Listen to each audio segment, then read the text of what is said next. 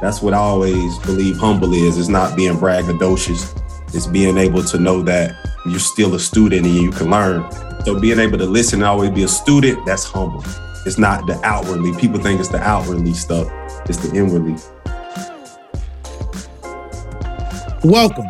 This is your host, award winning travel journalist and content creator, Jeff Jenkins. And you're now listening to Inspired 2022, the podcast where entrepreneurs, creatives, and the highly motivated go to be inspired. This includes YOU. We have an amazing show for you today. So, Genevieve, take it away. Thanks, Jeff. Today's special guest is Brandon Wigley. To Brandon, there's nothing more valuable than human relationships.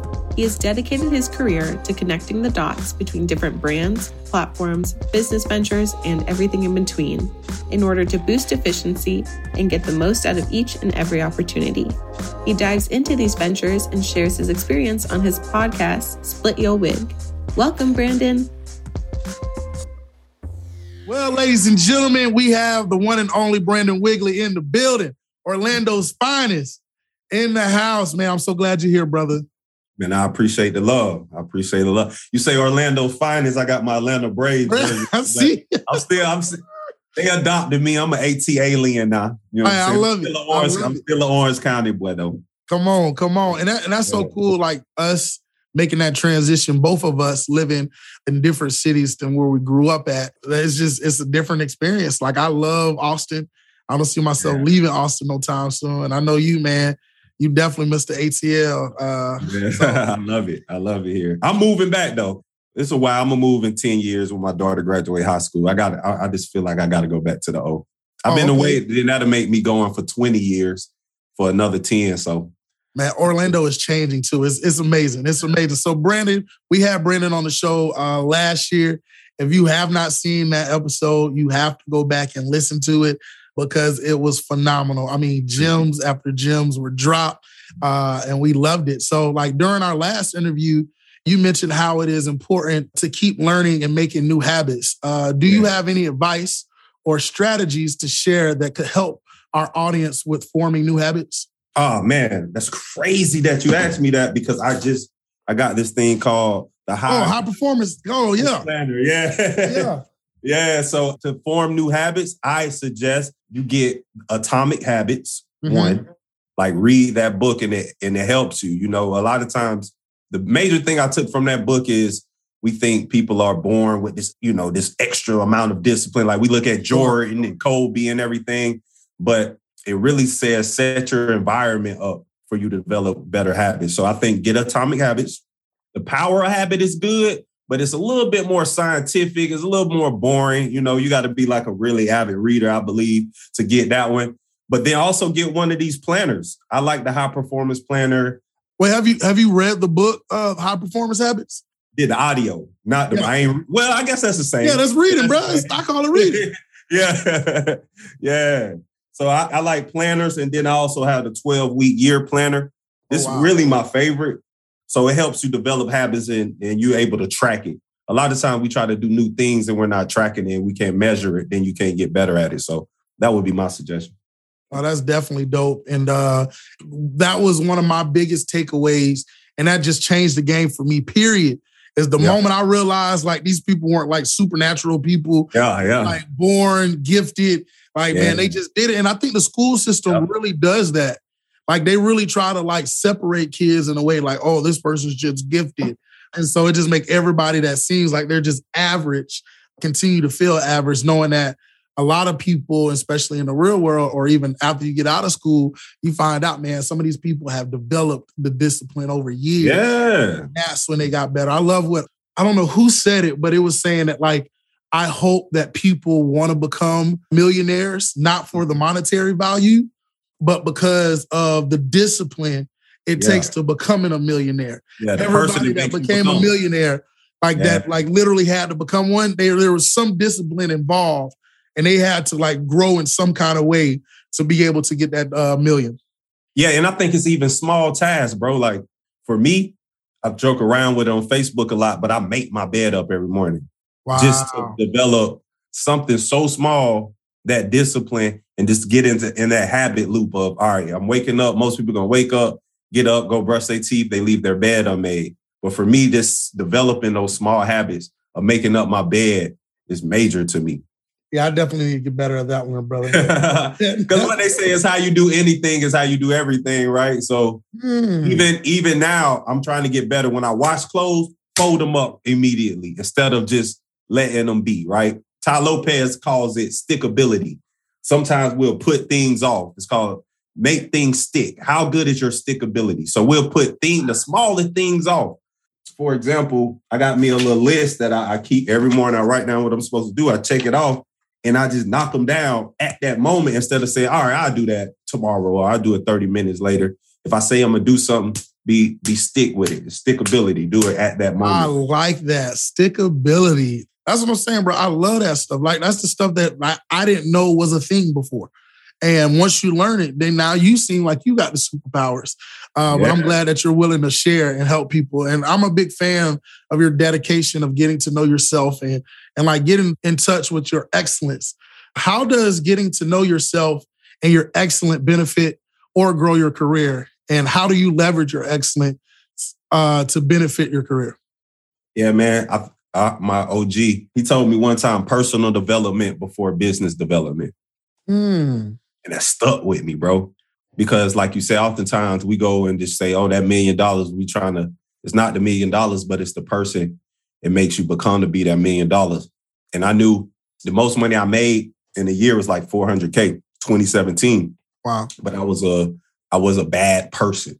Mm. You know I'm mm. saying? My personal development went right. Not bad person. Well, you know, I'm a cool, good person. Yeah, yeah. yeah. Bad meaning I had bad habits. I had bad eating habits. Mm-hmm. I was promiscuous with women. I was shopping too much. And it was crazy because I went to therapy and I've always had great confidence since I was in middle school and elementary, but I was still insecure though. Mm. You know what I'm saying? I was in, I found out I was insecure in ways.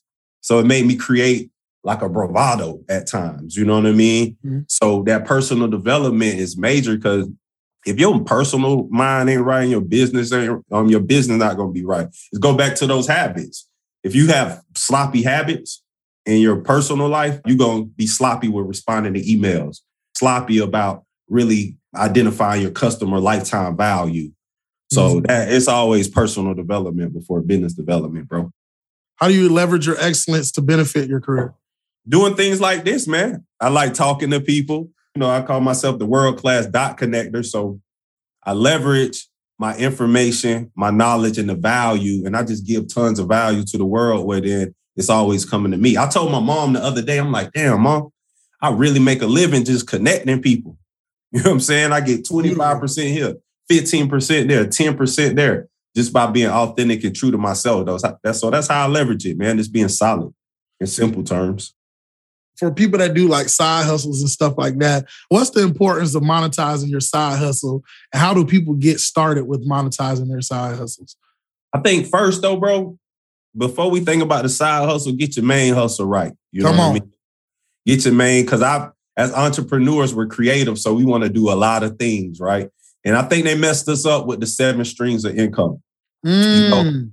Meaning like the people that do have those seven streams, they started off with one first and they mastered that one and then they spread out. You know what I mean? Like, look at Jay Z before he had all this stuff, it was music. Yep. Locked in on music. Diddy, they locked in on music. Then they spread out. Rick Ross, they locked in on music. Before, let's use Mark Cuban or these guys. They locked in on their main business, then they spread out. Or even Daymond John Fubu, he locked in on Fubu, then he spread out doing other things. I think people start creating these different streams and they not even making money from their mainstream yet. Mm. You know, mm. so before you get that side hustle, lock in on that main. But I do also believe the times we live in, you definitely got to have another stream of income. For me, I like finances, so I'm locking in on day trading, options. You know, just investing long term. It's the macro and the micro for me. So I have the long term investments. The the micro is the small short term investments. And also looking to invest in other people and businesses to get cash flow. So if your time is limited, see who business you can invest into. You know what I mean? Be your own mini Shark Tank. Yeah. A lot of people have 401ks, they have money. They don't have time to start a side hustle, but shoot, they can approach you. It's like, hey, bro, I see what you're doing. hey, I got 50K for you, bro, and you invest this, and I, I just want 10% return on my money or whatever. Just got to start thinking outside the box. For sure. Side hustle don't necessarily always mean you got to go start an online store. Brand, as we know, it take a lot to do that. So just start thinking outside the box, people you can connect with and uh, make it happen. And I love what you just said because that's one of the biggest things I, have been telling a lot of people because people be asking me, it was like, well, Jeff, like, man, how do I get into to crypto? Because I've been in crypto since 2017. And a lot of times I'm like, hey man, you know what? One of the, the most things, because a lot of times what they get to is the the ROI, the return of investment, and yeah. them not knowing like how volatile uh, day trading is, uh, or just putting your money in the stocks at times. But I was like, hey man, some of the best uh, investments you can do is investing into other people's businesses. Yeah. Um, and is you might get two to three times uh, on your return too. Yeah. And so that's definitely a good thing.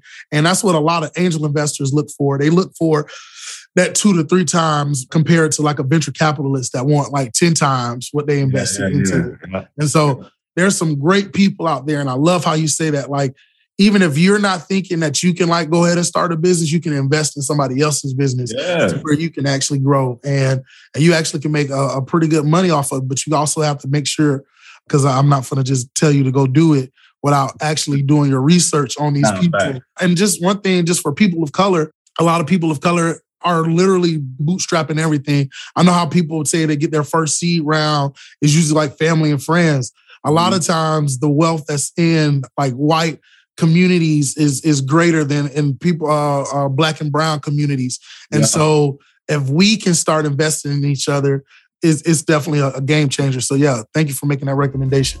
Sure, for sure.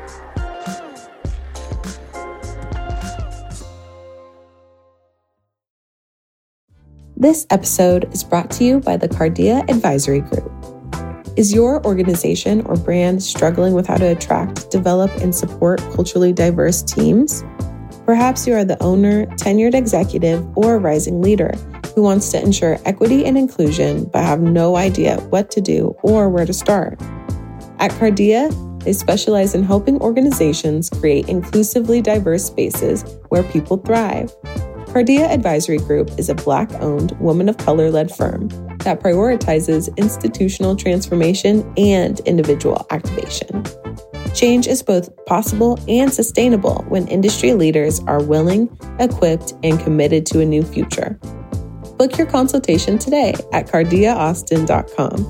Cardia Advisory Group, engineering inclusively diverse cultures one leader at a time.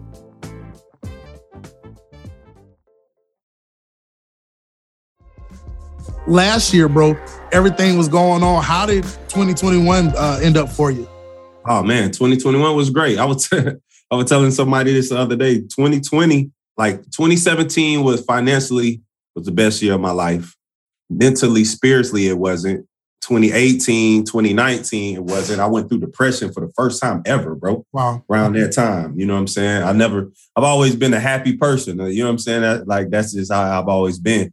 But during that time, it was a transition. I was vice president of sales of uh, Inc. 5000, fastest growing company twice. So wow. I was up, you know what I'm saying, um, doing that, doing marketing, sales, hiring, firing, creating processes. So I just end up leaving that job. Just, just my infinite intelligence, man, just told me it was time to leave. You know, so I end up let, leaving that and then started my own company but I went through, like I said, I started doing going to therapy, and I had one of my OGs kind of.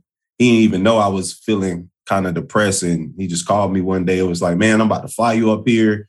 He put me in a five star hotel, paid for everything, not even knowing the state of mind. That's how I know God is real because He put these people in your life.